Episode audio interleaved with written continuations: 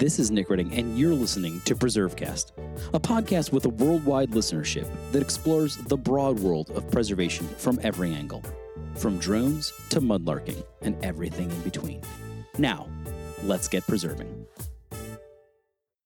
Mulberry History Advisors helps communities protect, understand, and reuse historic sites.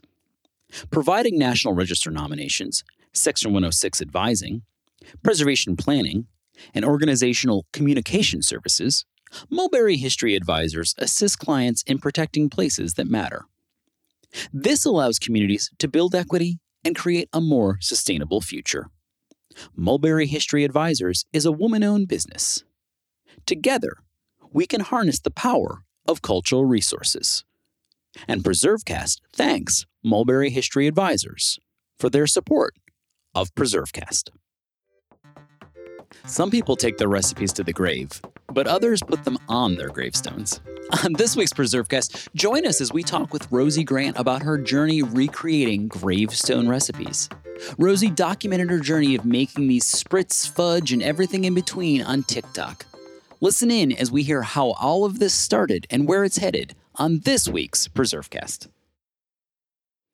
This is Nick Redding, and you're listening to PreserveCast. Today, we're excited to be chatting with Rosie Grant about her journey to recreate gravestone recipes. And if you don't know what gravestone recipes are, then uh, count yourself as uh, in the same camp as me. I didn't know about this until I caught on to what Rosie's doing, and I think it's really cool and uh, an interesting way of preserving um, sort of cultural and tangible and cemetery heritage all wrapped up in one.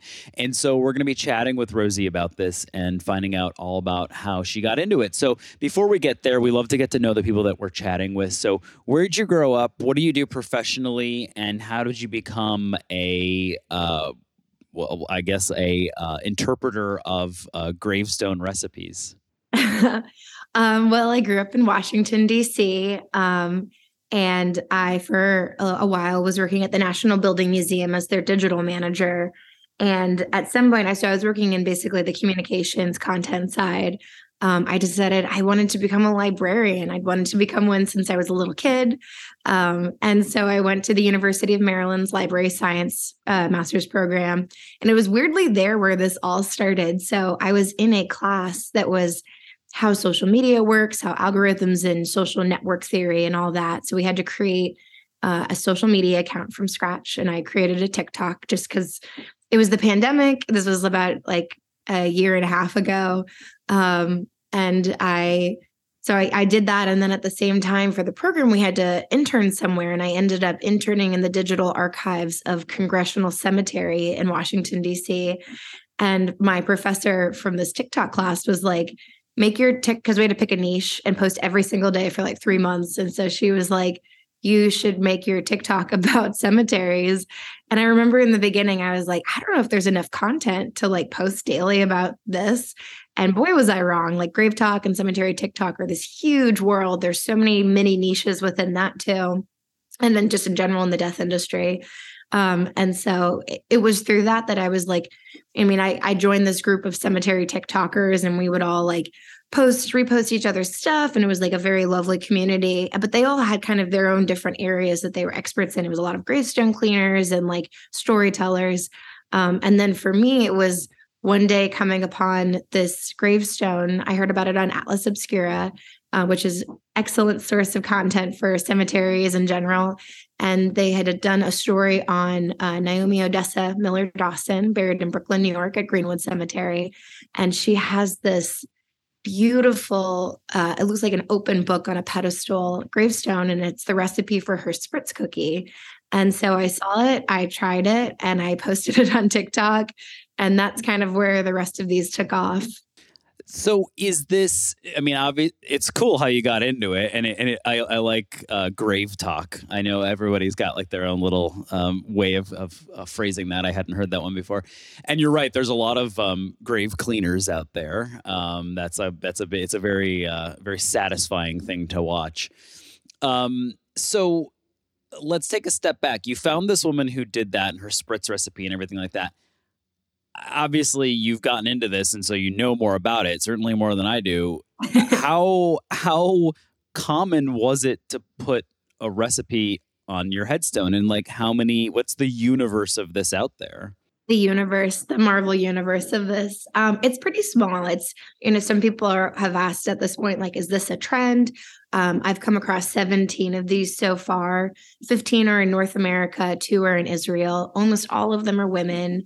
Um, of the families that I've talked to, and actually, there's even one woman in Arkansas who's still alive. Her gravestone, when her husband died, they, you know, did a co gravestone together. Um, and so she put her sugar cookies on it. And when I called her and interviewed her just to be like, you know what this is my one chance to get to meet one of these people.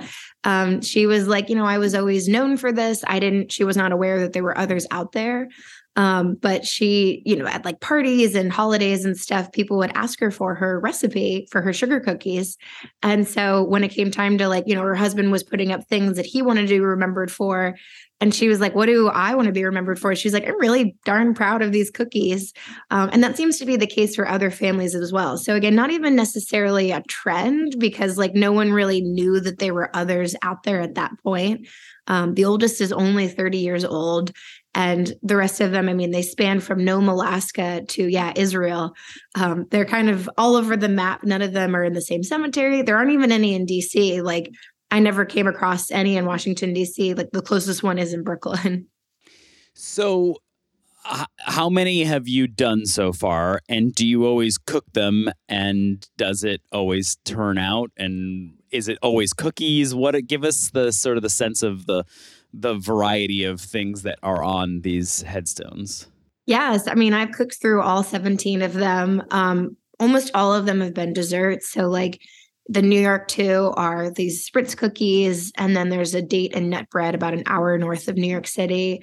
Um, you know, there's two carrot cakes, there's two sugar cookies. The only savory ones have actually that like non-dessert ones have been um, this woman in Iowa who has a cheese dip recipe on hers. It's excellent.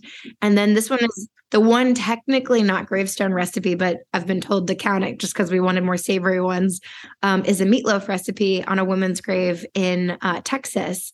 And her gravestone says she made the best meatloaf, and their cemetery archives actually has her specific meatloaf recipe and sent it to me. And it's very good. And so I've counted it just because I have her actual recipe. Um, but yeah, like lots of sa- like lots of um, sweets and um, breads and things like that. So lots of baked goods.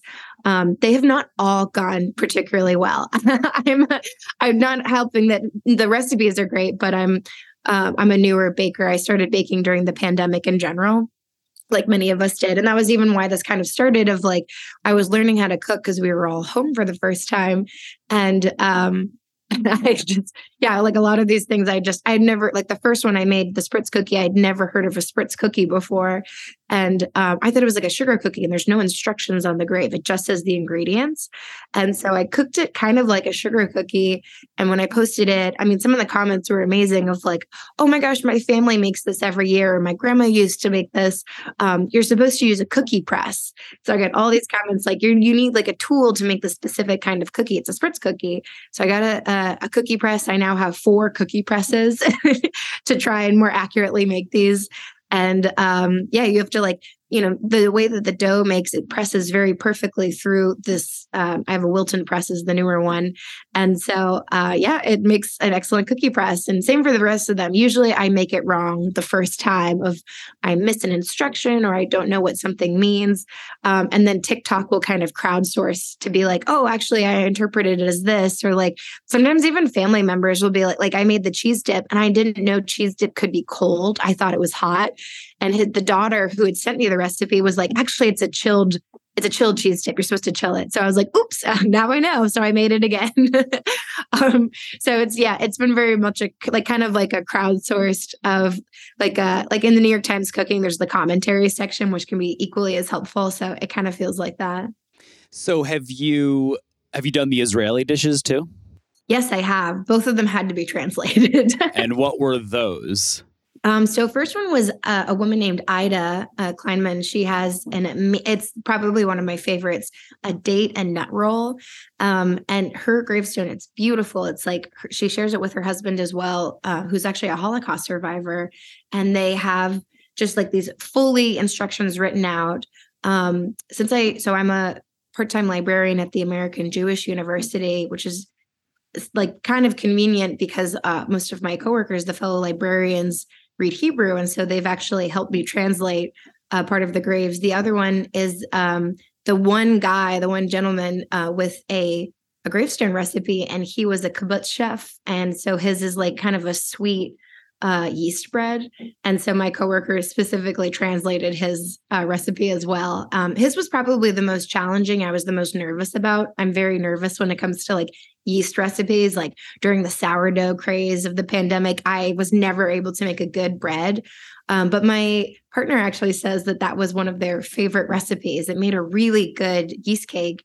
Um, and thanks to the translation. So my coworker, when she even translated it, it was pretty simple instructions. And I heard that the family had said, like, yeah, like we're gonna put the bare minimum of instructions because if people they should already know how to make this if they're a baker um, which intimidated the heck out of me. um, so what my coworker did when she, uh, the other librarian, she um, sent along a few recipes that she's like, oh, I'm familiar with this general kind of bread. Um, so she gave me a couple other recipes. She's like, these have a little bit more instructions, so maybe we try to like piece together these. Um, and so that's how we we got to the final yeast cake. Why don't we take a quick break here, come back, talk about where this project is headed, what you're going to be doing with it next, other things that are on headstones, um, and maybe some lessons learned on on social media and TikTok for people who are interested in doing this kind of work in heritage. And we'll do that right here in PreserveCast.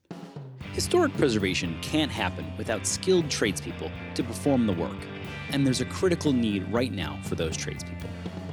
The Campaign for Historic Trades, powered by Preservation Maryland, is working to meet that need by strengthening apprenticeship opportunities within historic trades. In partnership with the National Park Service's Historic Preservation Training Center and Conservation Legacy, the campaign is currently recruiting for NPS Traditional Trades Apprenticeship Program, or TTAP. Is an intensive 20 week apprenticeship that provides young adults the chance to learn historic trade skills while working on America's most iconic historic sites. Multiple positions are open for the 2022 season at national parks across the country. Visit historictrades.org for more information on TTAP and how to apply today. This is Nick Redding. You're listening to PreserveCast. Today, we're talking with Rosie Grant. We've been talking all about the really cool work that she's done to sort of bring these recipes on headstones alive. She's been baking and cooking her way and making cheese dips uh, all through uh, th- this project. Um, so you said there's 17. You've done them all. You've at least made them all. Are there more out there potentially that you just don't know about? Do you find more from time to time? Do you feel like this is this is it? And are there other things on headstones perhaps that could expand the project? I mean, are there other uh, lessons and instructions on headstones that maybe you could kind of tackle? Yeah, I mean, every time I found it, like I remember, so this the first one I came across was last October, and I think I I assume that was the only one, and then I did a Google search and I found five more, and so I probably by maybe like April of this year, I was like, that's it. I found all five of them. These are the only ones that exist. And then that's when I started getting contacted by kind of like the crowdsourcing. Like I think the first I, NPR did a, a, very lovely story on it, and I started getting reached out by people and yeah, relatives and stuff, being like, "Oh, you should make my mother-in-law's carrot cake, or you should go to this um, like Willits County um, Snickerdoodles grave, things like that." So at this point now with 17 i have the same thought of like maybe this is it. Maybe this is all the ones that exist. But every time i've thought that new ones have come out of the woodwork. So for all i know i mean again if any listeners have heard of any um, i would love to know about them. Um, and yeah just in general i feel like for where to go about this like i keep thinking like oh maybe this project will end like once i've exhausted it and then new stuff comes out i feel like food and death are this really interesting there's some a stranger connection than I think I would have expected because you would never think that they would like they're the two kind of certainties in life, uh, I guess. Um, so I think I'm more interested in like really exploring like the connection between food and death. Like we want good food when we're grieving. We want um, to cook the recipes or eat what the things like when we have a lost loved one. Um, like during the pandemic, my grandmothers both died. And during the funerals, I wanted to eat the food that I had with them in life. Like there's something that kind of connected me then with like all the tastes and the smells. And there's just something about that that I want to explore more with. I mean, it seems like it lends itself really, really well to a book. Um, is there one? Are you under contract? Um, a few publishers have reached out. I think my goal, like all of this, I feel very reactive. I mean, this literally came out of a homework assignment that's just kind of take it off and it had its own legs and started running. So I think I'm going to try to spend 2023. Um, I'd like to visit all of the gravestones. I'd like to meet with all of the families, at least as many as possible. Um, I think at some level, I would need their blessing. Uh, to do something like this to make sure that like if i were to write about these different particularly the women in north america um, I would love more stories about them. Like I've only met with one of the families, and that was the grave of Naomi, the spritz cookie. Um, and it was incredible. We got to cook it. They, you know, her son and her granddaughter walked me through both her life, and we like drove past their home in Brooklyn. Um, we like learned just different stories about her. Like she was a chef, but she also loved sports and all of this stuff. So I would love to do that with all the different families if you know their energy and time willing. Um, so yeah, if something comes out of that, that would be cool. It, at this point, I'm like, it, it, would be cool to kind of put this all together uh, for people who are interested. Yeah, I'd buy it.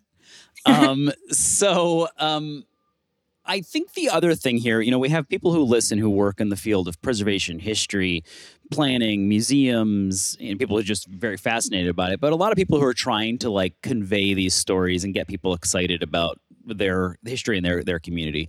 And I feel like you've done an amazing job of tapping into something that's very specific, very niche, but like really is compelling. And then you were able to kind of wrap it up and and turn it into something that worked for TikTok. And obviously, you said it started it as as a homework assignment, but are there lessons in there for like the heritage museum preservation field that we should be taking from this you know, put the the gravestone recipe just component of it aside for a second, like what what clicked, what worked, why did what was the secret sauce in this, and what if people have a story that they want to tell in a medium like that and they haven't dove into that yet, do you have any like advice for them? Yeah, I mean it's almost a two part thing. You can get into the actual like logistics of the social network. I mean, that was the point of this class. The whole basically like this class boiled down was how to go viral and how does an algorithm work. The so like social media for people who you know are like do we go onto social do we like tell these stories you know this amazing history and information that you're coming across um i do feel like the network is it's i mean especially on tiktok it's just insane like um I I've never I never knew that like the, I kind of like obviously understood these the numbers of like millions of people that are on it, but like the way that the TikTok algorithm works can connect you to quite a large audience um, outside of your area. It's a little bit like the Wild West in the sense that like you can't always. That's not that could be a good thing. It can be a scary thing.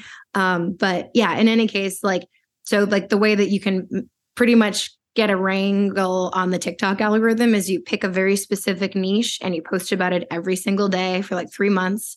Uh, they don't have to be like the best you know you can just use your phone. You don't have to have like the best cameras or like you know editing stuff. I think for people who are nervous about the investment really the investment is like time and energy on your end.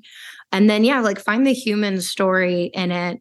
Um i feel like that i mean in general for me like things that i find interesting have often done pretty well. Like for this gravestone thing i was like uh, or this recipes thing i was like well i think this is interesting. If no one else does that's okay. Like it really doesn't at the end of the day like if it doesn't do well just keep doing it because like if you find it interesting and it tells a story that you're like oh i emotionally connect to this then at some point it will find its audience.